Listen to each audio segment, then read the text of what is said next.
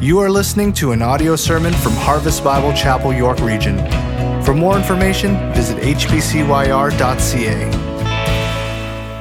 Amen. Amen. Thank you. You can take your seats. While you're doing that, get your Bibles out and open them up to Luke chapter 10. Uh, Luke chapter 10. We're going to talk about compassion today.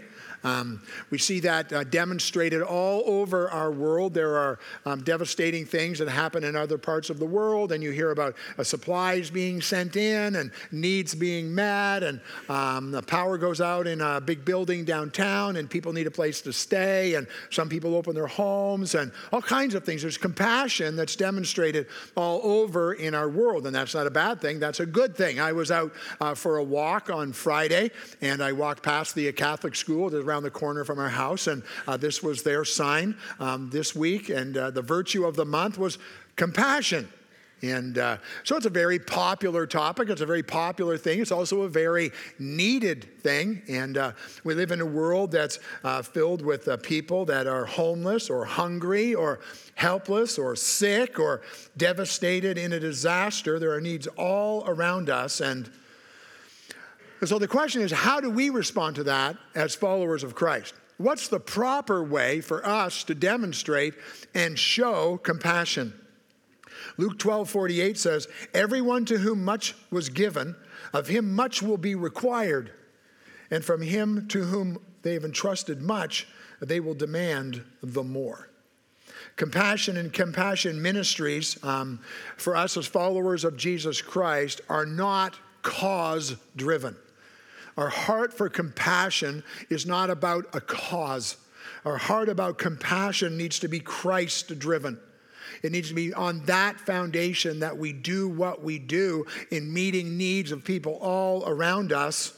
Um, but for the Christian, for the follower of Jesus Christ, it always has to have as a foundation point to it the gospel, the good news, sharing the work of Jesus Christ, the good news that we have in Him, whether that's inside or outside of the church. And so, so what does compassion for us look like? That's what we want to explore today. We're going to dive into it out of Luke 10. So let's stand together. We want to honor God as we read His word.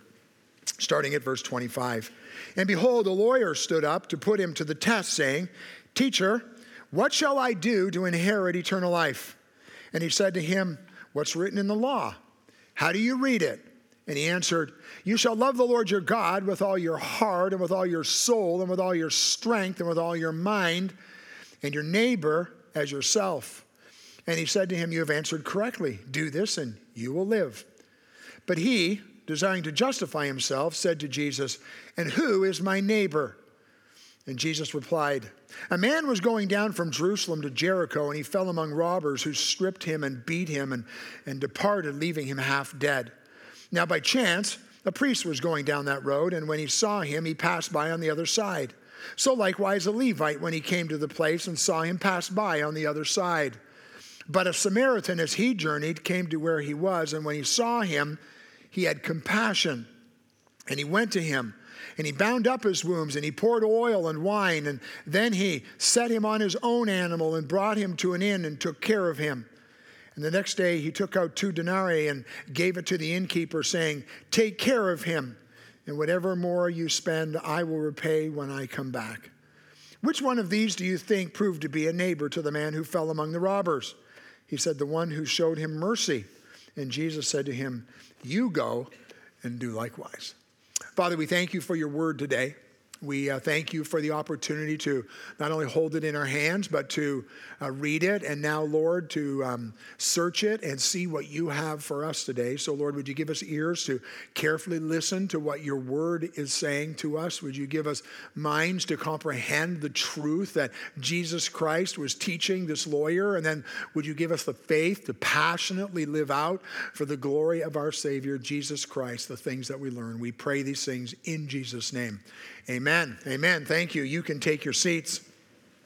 we're in the middle of our vertically challenged series, and uh, vertically challenged is not just for the corporate church, it is for the corporate church, but um, vertically challenged, looking up, how does that relate in our lives as individuals as well? And the first message that we looked at was that we would be a people of God who are, who are vertically challenged to live on purpose The chief end of man is to glorify God and enjoy Him forever. Whether you eat or drink, the Bible says, or whatever you do, do all to the glory of God. And so, how do we every day a little bit more get our eyes off of the focus of all the stuff that we find ourselves interested in and get our eyes focused on God and on His glory? Each person in the room. If you're a follower of Christ, that's what we're called to, to be people about the glory of God. As a church, our statement is to glorify God through the fulfillment of the Great Commission in the spirit of the Great Commandment. And so the purpose of the church is not kids programs, it's not youth programs, it's not small groups, it's not, it's the glory of God. And we do those things out of that purpose. That was the first message. And then we talked about how we do this on the foundation of Jesus Christ. Our foundation is Christ. Everything we do here comes out of what Christ has accomplished for us in the gospel. And when you get that foundation right and you get your eyes fixed in the right direction, then uh, things start to happen in your life. And we looked last week at the topic of obedience.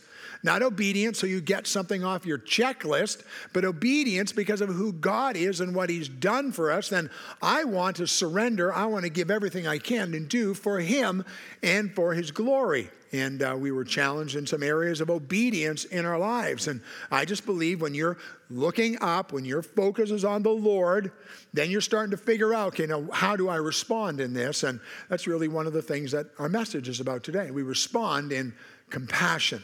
We respond in compassion. And so that's where we'll focus today. And uh, we'll see where God takes us through this. But I want us to look at it under four, what I call amazing lessons in four snapshots. Here's the first snapshot the snapshot of the context. This uh, lawyer comes to Jesus and he says, What must I do to inherit eternal life? We're going to take this passage today and we're going to make a focus towards compassion.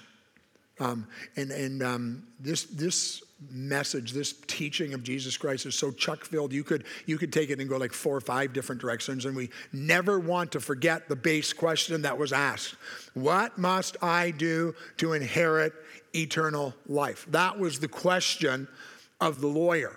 And it's the greatest question that we could ever ask. It's the greatest question we can ever find the answer to. What must I do to inherit eternal life? Now, he was thinking of it maybe in a little different context that we have, but a successful life, a life that pleases God, a life that takes me to the right end, a life that gets me to the right spot at the end. What, what must I do to inherit eternal life? Verses 25 to 29, the, lawyer stood, um, stood up and put him to the test. Teacher, what shall I do to inherit eternal life? You know, so often the religious leaders of that day, when they were trying to um, uh, come to Jesus, they were trying to trick him into something. They were trying to, they wanted to get rid of him. Um, this word doesn't necessarily mean that. I think we read it and we automatically think of like this guy was like a Pharisee, this guy was like a, maybe, might have been, his motive might have been, how do I really trick Jesus? Um, but that's not what the word necessarily means in the Greek or the Hebrew. It didn't necessarily mean evil that he wanted on him.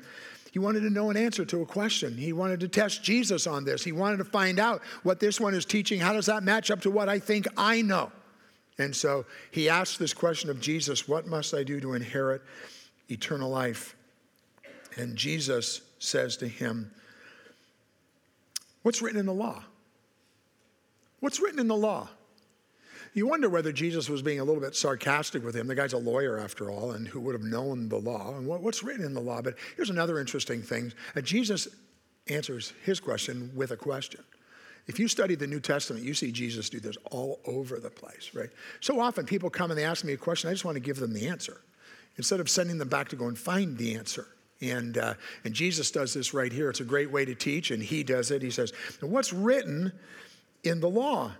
What's written in the law? And he says to Jesus, You shall love the Lord your God with all your heart, with all your soul, with all your strength, with all your mind and your neighbor as yourself. And Jesus basically says, You got the answer right. The law says this is what you need to do. You need to love me completely, 100%, and love your neighbor as yourself.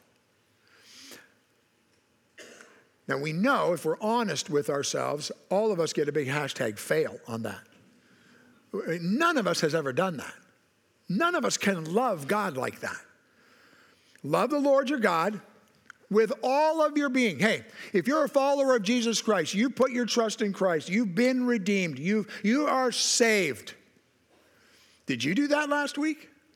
Did you love the Lord your God with all, with all, with all, with all, with all? No, you didn't. No, I didn't. There were times I was selfish. There was times I wanted what I wanted. There were times that, but this lawyer who's trying to keep the law, he's doing the best that he can.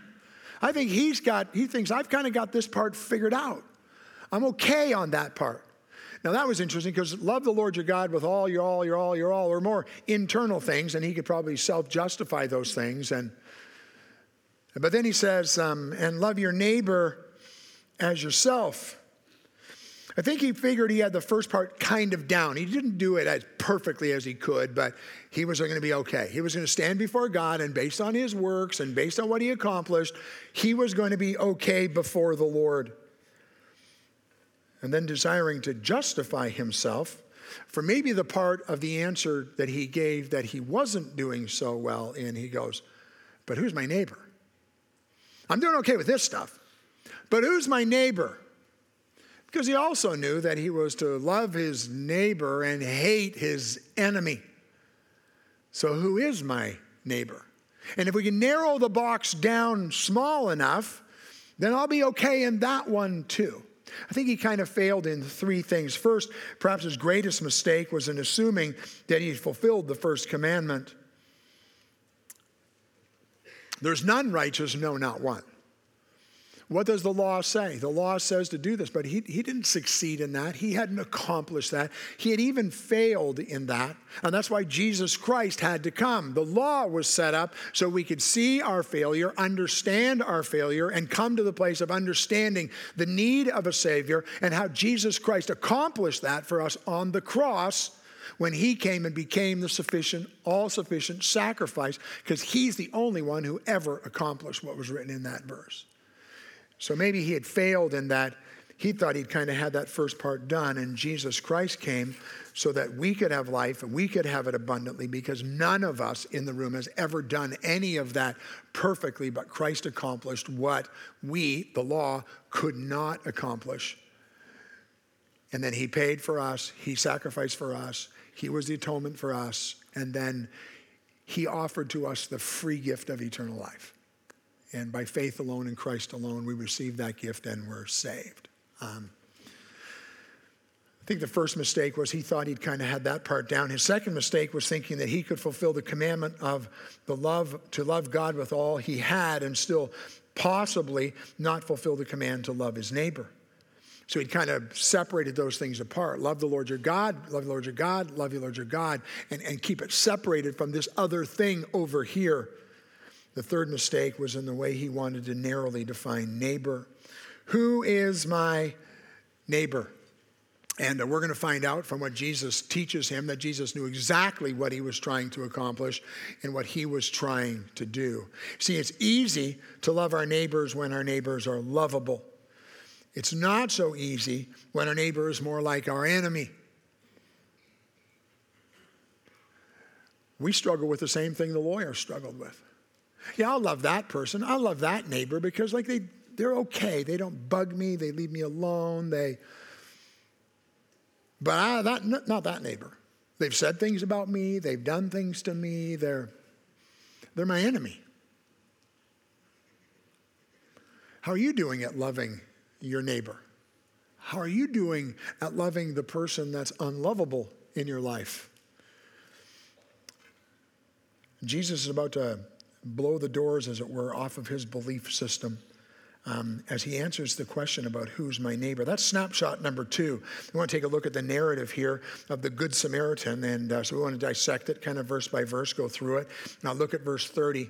Uh, Jesus replied, A man was going down from Jerusalem to Jericho, and he fell among robbers who stripped him and beat him and departed, leaving him half dead.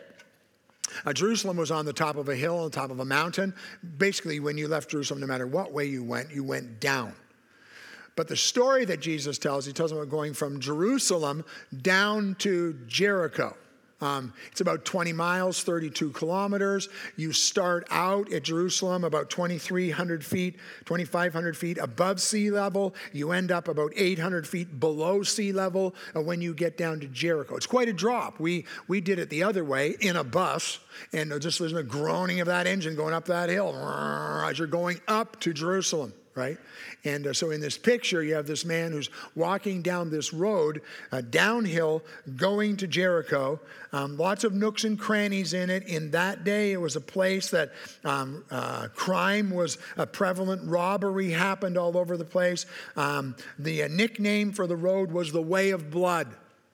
And so as Jesus tells this story, this all makes sense uh, to this lawyer as he's hearing the story. Verse 31 says, Now by chance, a priest was going down the road, and when he saw him, he passed by on the other side. So there's this religious leader, this priest who's going down the road, and he sees this guy in the ditch, and he looks over at him, sees him, and he passes by on the other side. And then a Levite, the Levites were the one who served the priest, a Levite comes by, and um, he sees him. He too passes by on the other side. And neither of them do anything. Um, the word says uh, in the verse, it says, it just, um, excuse me, it says, by chance, a priest came down that road. Literally, that means it just so happened. It just so happened. A priest went down that road all the time. So this isn't necessarily a true story that Jesus is telling. He's telling a story to teach a lesson. So it might have been news, it might have been something that happened, but it's a story. He wants to, he wants to help this lawyer understand who your neighbor is. And the priest certainly wasn't a neighbor, and the Levite certainly was not a neighbor. They went by, they did nothing. Not thinking about the excuses that they might have had as to why they didn't stop, why they didn't help. Maybe they didn't stop and help because the road's too dangerous. The road was dangerous. And maybe they thought, I'm not stopping to help. This road's too dangerous. Or maybe this guy's just a decoy. He's not really hurt. And if I stop and help, there's going to be an ambush and I'm going to be the one who gets robbed. And maybe he was on the, his wife told him, You be home by five o'clock plan. And if I get home late, I'm going to be in trouble. I'm going to go home and see my family. I don't have time. Maybe he walked by, and as they're walking by, piously, the priest or the Levite is thinking, you know, somebody really should help that guy.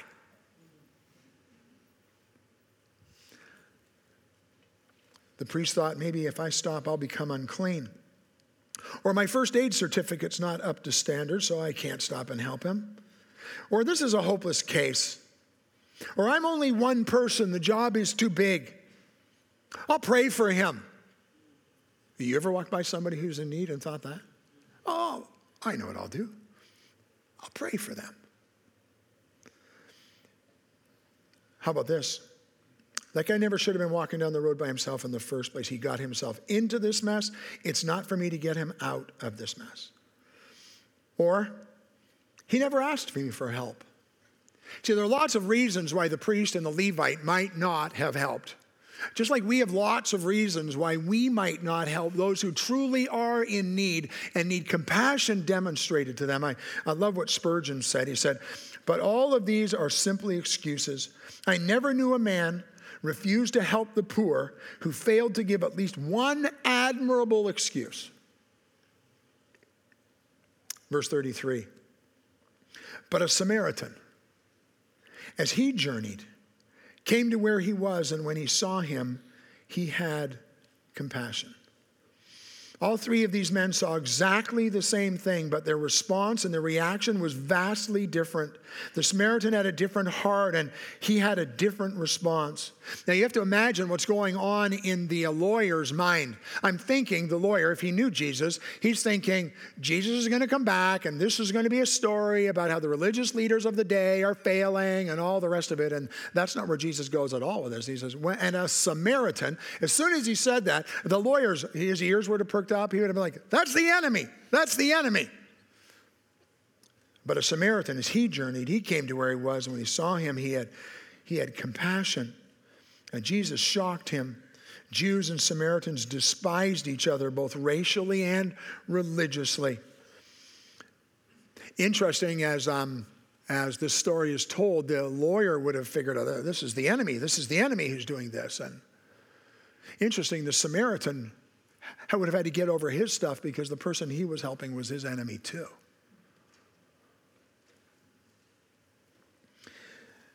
The rift between the Jews and the non Jews, as taught by some of the rabbis, was so great. This is an illustration of a Gentile woman, but they hated the Gentiles and the Samaritans.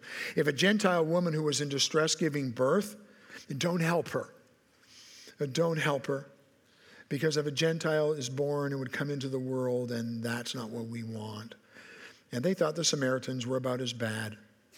And so Jesus is now telling the story. The priest has sauntered by and done nothing. The Levite has sauntered by and done nothing. And the Samaritan, the enemy, comes by and he had compassion. You know, the Bible teaches us some things about compassion. I'm going to give you some verses you can consider afterwards. In James 1 27, it says, Religion that is pure and undefiled before God the Father is this to visit the orphans and the widows in their affliction and to keep oneself sustained unstained from the world. The Bible and the word for compassion in both the Greek and the Hebrew is to have mercy, uh, to feel sympathy, to have mercy on someone. Um, Psalm 86 15, but you, O Lord, are a God who is passionate or merciful and gracious, slow to anger and abounding in steadfast love. Lamentation 3 22 and 23. The steadfast love of the Lord never ceases. His compassions or his mercies never come to an end. They're new every morning. Great is your faithfulness. 1 John 3 17. But if anyone has the world's goods and sees his brother in need and yet closes his heart against him, how does the love of God abide in him? 1 John 4:20 If anyone says I love God and hates his brother, he's a liar, for he who does not love his brother whom he has seen cannot love God whom he has not seen. The Samaritan walks by and he has compassion. He has compassion. Jesus demonstrated compassion in his ministry uh, many times. Um, he obviously, in this story, he's teaching about it, but remember when uh, Lazarus dies and he comes and he sees and people are weeping and he, he has compassion. He has compassion. Um, Jesus healed um, in, in large groups of people. Why? Because he had compassion. Jesus healed one on one. Why? Because he had, he had compassion for them. Um, Jesus was moved by the suffering of people and he had compassion. So I think the question for us today is compassion on who? Compassion for us, what does that look like in our society today? Because I think societal norms say basically, take a look at the trajectory of our land. It's like everybody, we need to be taking care of everybody. If there's a need out there, we just need to be taking care of it. Um, in a general sense, we all need compassion right? I, we all want compassion demonstrated to us in some ways. I need compassion from my wife sometimes. She needs compassion from me. There's a general sense where everybody needs compassion. That's not what we're talking about. I think you can see and understand the difference even in this text. Um, there are times when we don't need to show compassion. We don't need to show compassion when people are lazy. You don't have to show compassion to people who are lazy. The Bible teaches us if you don't work, you don't eat. So we don't have to show compassion there. So I think we want to be careful where we put our energy and where we demonstrate our compassion.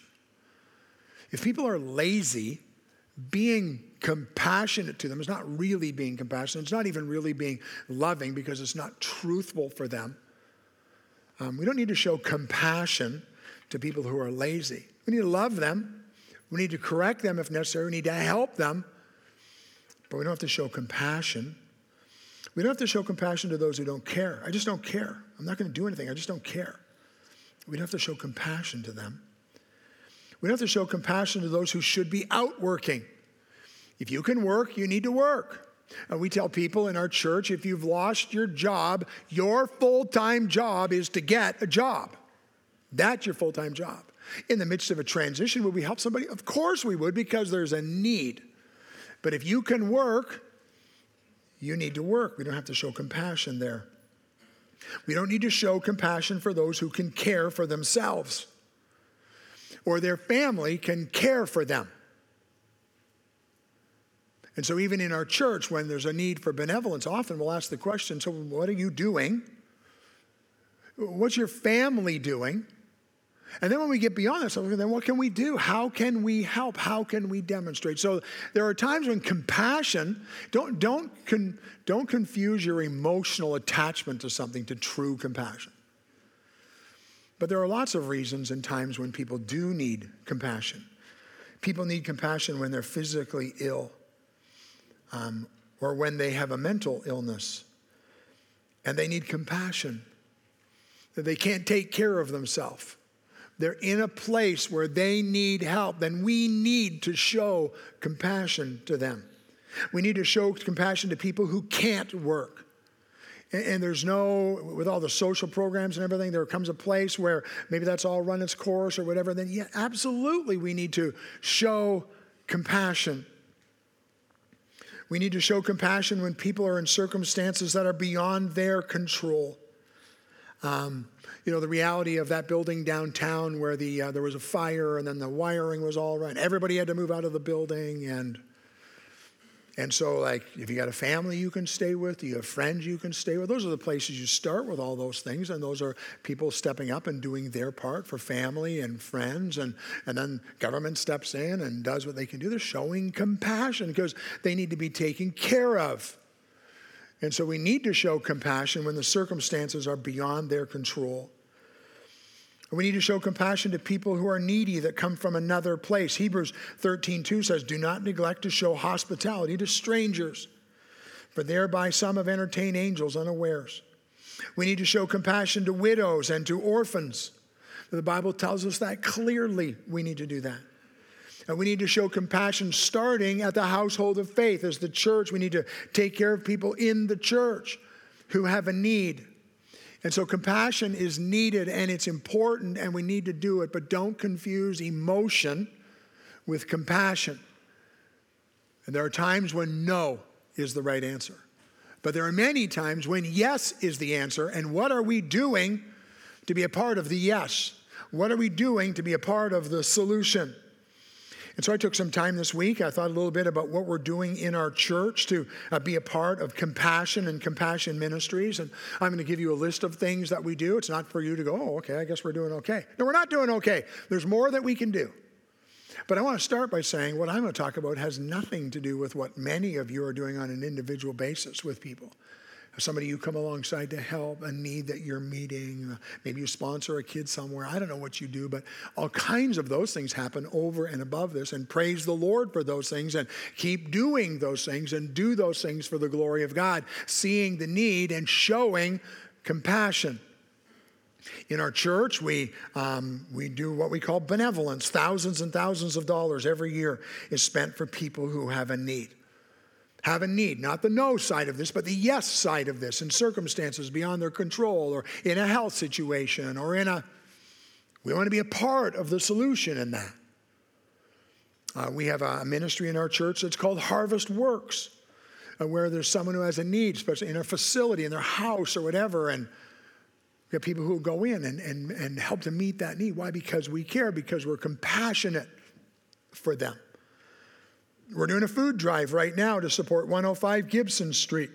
I'm, I'm very thankful for that ministry. Up until uh, last year, we were uh, taking the things we did in a food drive and we just sent it to the Markham Food Bank, which was fine. Uh, people need to be fed. It's better than not doing anything. But I believe, as followers of Jesus Christ, our compassion should always, always, as best we can, be attached to the gospel. The greatest need of somebody who needs a meal is not dinner.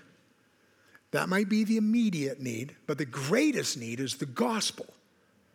And so, as followers of Jesus Christ, what we do in our compassion as best we can, as often as possible, is attached to meeting the greatest need that people have. Why? Because we have compassion for them in their need for the gospel of Jesus Christ as well. But I'm thankful we're doing a food drive. And my purpose of putting this message on this week was not to put you into a, a guilt thing. I guess we got to empty the cupboards and bring them in. You should just do that anyways. Um, We support the Pregnancy Crisis Center. We do a diaper drive and all the supplies they need in the spring um, this year. We'll be doing that again next year as part of compassion. Operation Christmas Child, there's going to be shoe boxes out in the foyer next week. And how can we support and show compassion in the name of Jesus around the world? A number of years ago, there was a major earthquake in Haiti, and the thousands and thousands of people were killed. And, and we got connected to a ministry uh, that was called Churches Helping Churches so that we could help to rebuild the church of Jesus Christ in Haiti. Why? Because it's compassion. Uh, we support orphanages in Haiti. Two years ago, we sent a mission team to Haiti to uh, do day camps and stuff in, the, in, a, in a church that we support there. We also sent a medical team to go and be a part of that. Why? Because, because we believe in compassion. There's some people in our church who gather together about once a month on Sunday afternoon, and they come back here into our servery area and they make um, sandwiches up and they take them on, uh, on a sandwich run downtown and give that out in the name of Jesus Christ to people who are in need. See, there are lots of opportunities, there are lots of things we're doing. We can do more, but we are doing, and God help us that we would have the heart of the Good Samaritan See, there's a cost to compassion. It says in verses 34 and 35, to get back to the text, he went to him and bound up his wounds, pouring on oil and wine. He set him on his own animal and brought him to an inn and took care of, took care of him. And the next day he took out two denarii and gave it to the innkeeper, saying, Take care of him, and whatever more you spend, I'll repay you when I come, when I come back. There's a cost. There's a cost to having the kind of compassion that Jesus would have had. Um, there's a willingness to cross social barriers. This man was going to have compassion on the one who was his enemy. He was going to cross the social barrier because it was the right thing for him to do. Cross the social barriers, it takes risks.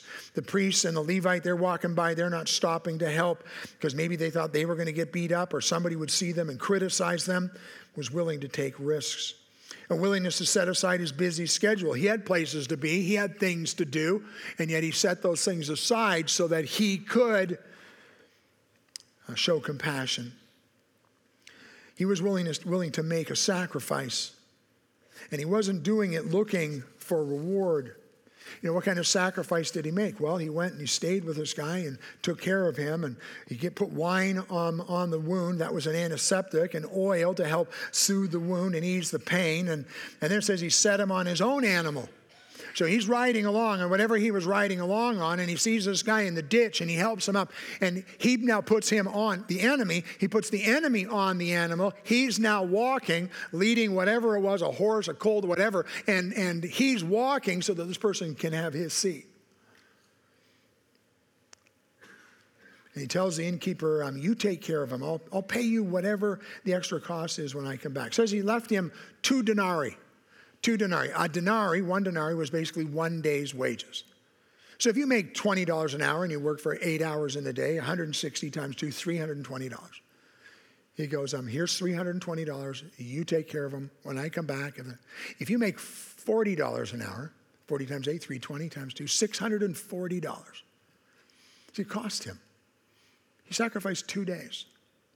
Why? Because he had compassion. Because he had compassion.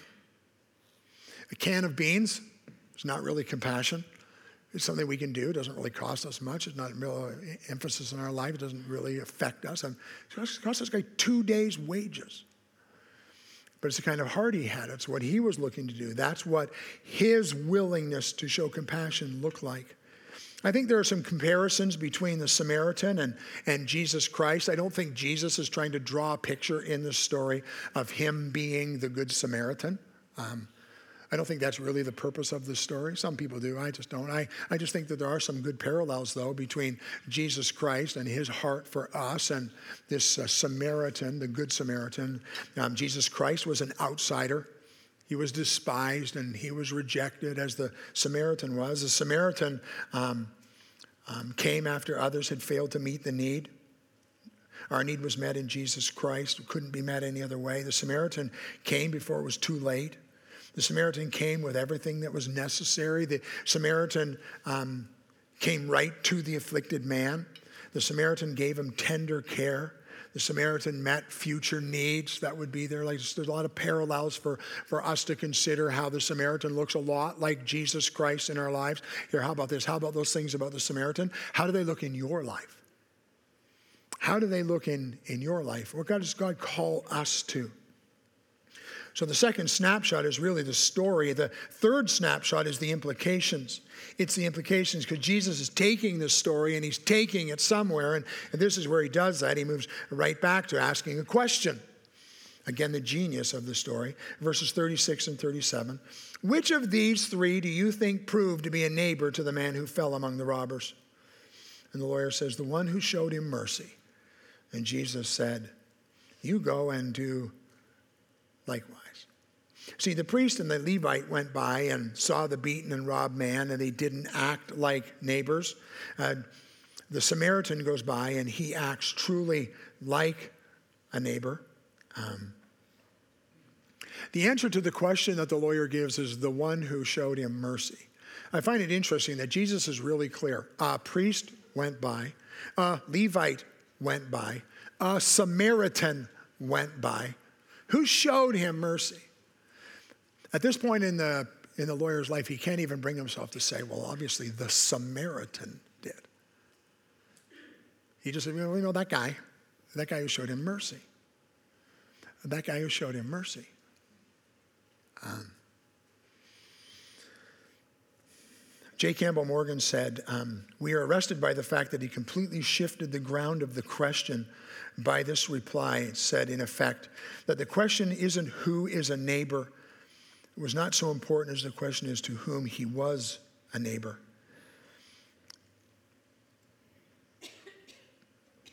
The lawyer knew that he no longer could justify himself. He knew that, how do I get eternal life? He's fallen so short of it. And um, the one who showed mercy. Well, lawyer, you go and do that. But to my enemy, you go and do that.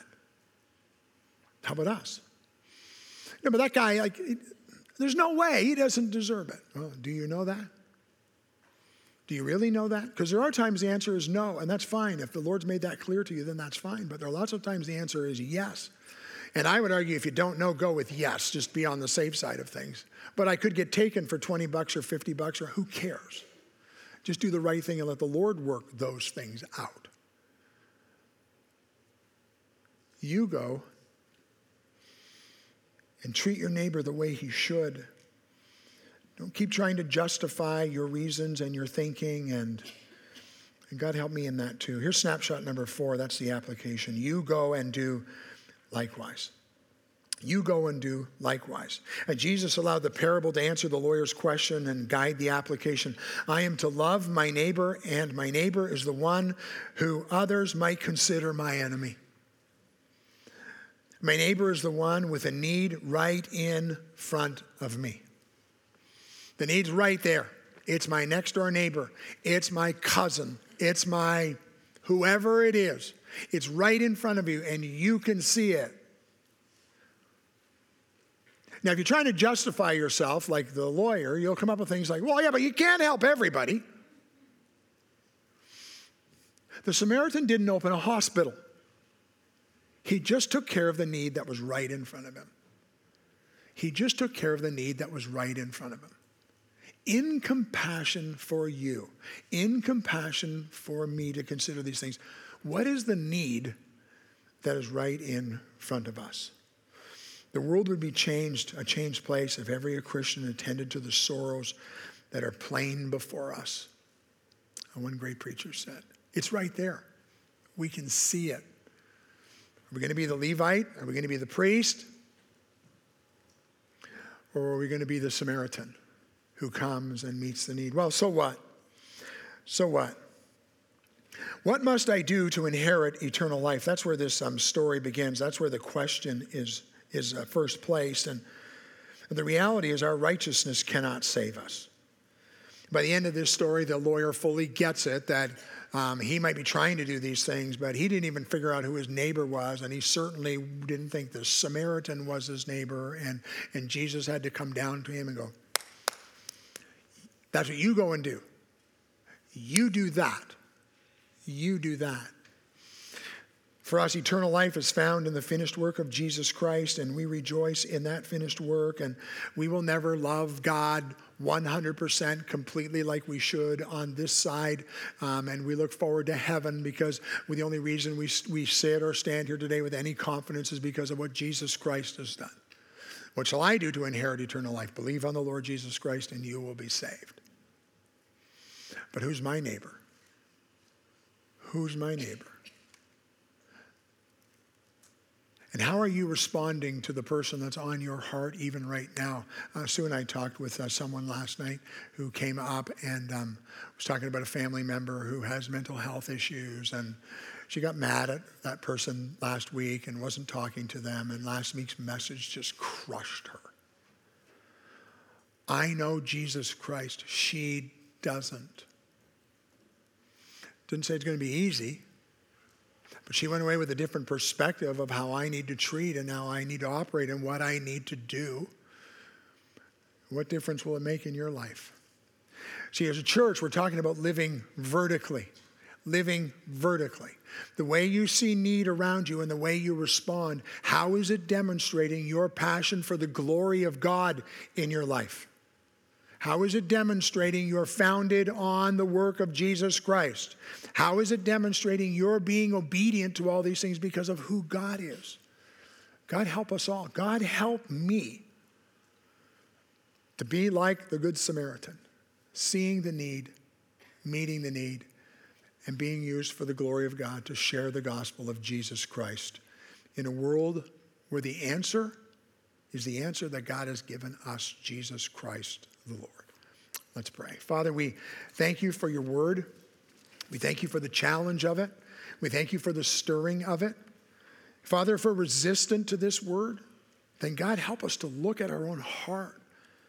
Help us to set aside excuses that don't, um, that don't honor you, that don't bring you glory. Help us to do what we need to do. Help us to be willing to make the little sacrifices that would be necessary, but to do it for the glory of our Savior, Jesus Christ. Do this work, God, beginning in me. I pray in Jesus' name. Amen.